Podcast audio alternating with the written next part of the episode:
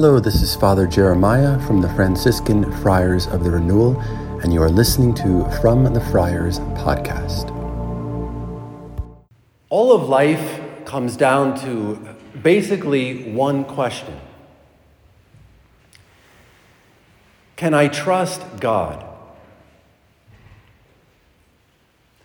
You know, how I answer that question, how we answer that question in the depths of our heart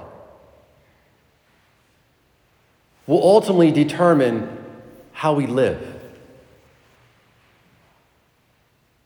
It will determine how we pray and how we choose to respond to every moment of our life.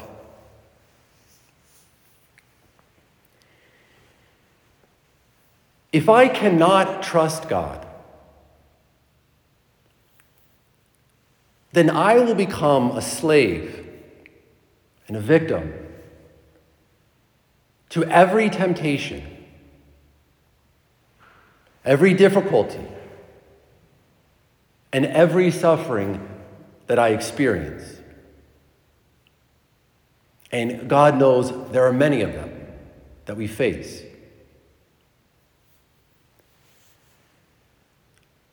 But not only that, if I can't trust God,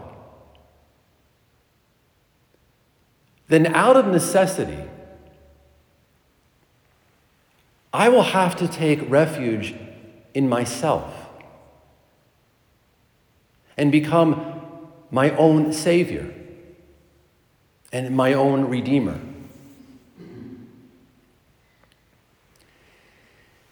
And just from my own observations in life, everybody who has tried that to be their own Savior and their own Redeemer are forced towards a life of constant paranoia, anxiety, and fear. And this is exactly how the devil wants us to live.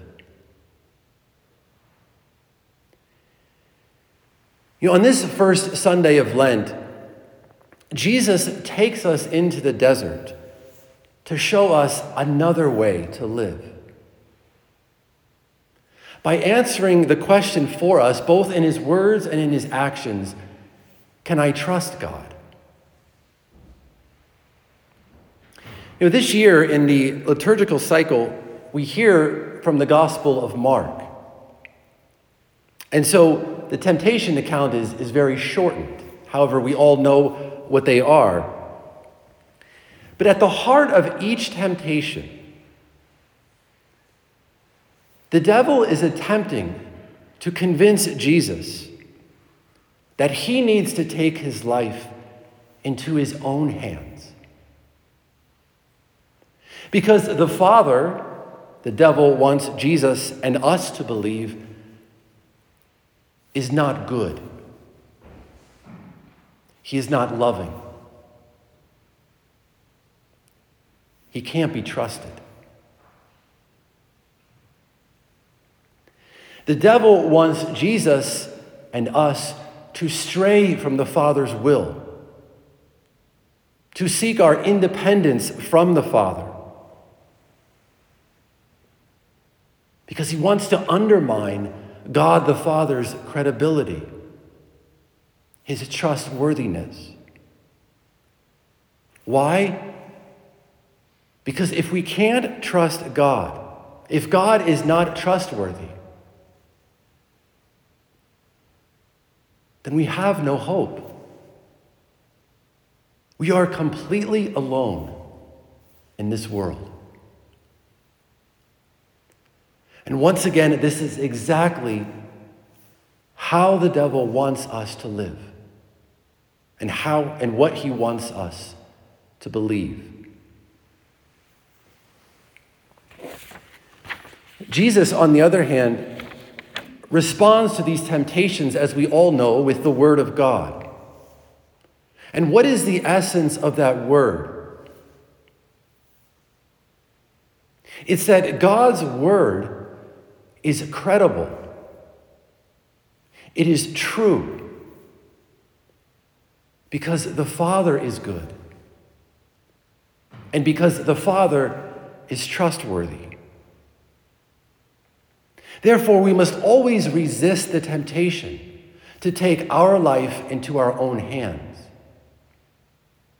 We must always resist the temptation to become our own Redeemer and our own Saviors. And instead, we must entrust ourselves more deeply, not only into the Father's hands, but into the Father's heart, which is filled with goodness and love.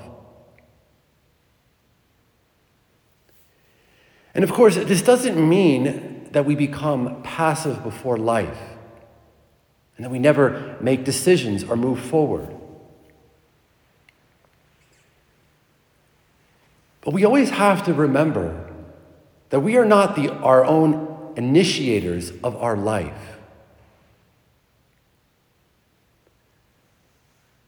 We must follow God's initiations in our life, God's promptings, God's plan, ultimately, God's will for our life.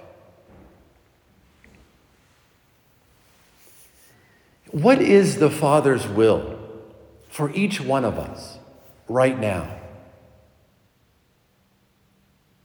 What will be the Father's will for us tomorrow or in a month from now? Whatever that is, and God's will in the future always looks a bit mysterious. But whatever it is, is the best thing for us. We must trust that and surrender ourselves to it completely and totally. It's interesting that the context of Mark's account of the temptations follows immediately into Jesus' call to repentance. Repent and believe in the gospel. What exactly are we repenting of? Well, obviously, sin. But specifically in this context, we are repenting of our lack of faith in the Father's goodness.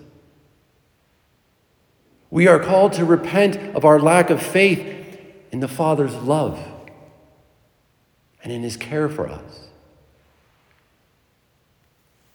And in those times and moments of our life when we haven't trusted the Father. May all of us then respond to all the temptations of our life the way Jesus does today in the desert, with the utmost faith and trust in the goodness of the Father. Because God is trustworthy, and He never leads us astray. Thank you for listening to From the Friars podcast. Please check out our website at franciscanfriars.com and find us on Facebook and Instagram at CFR underscore Franciscans.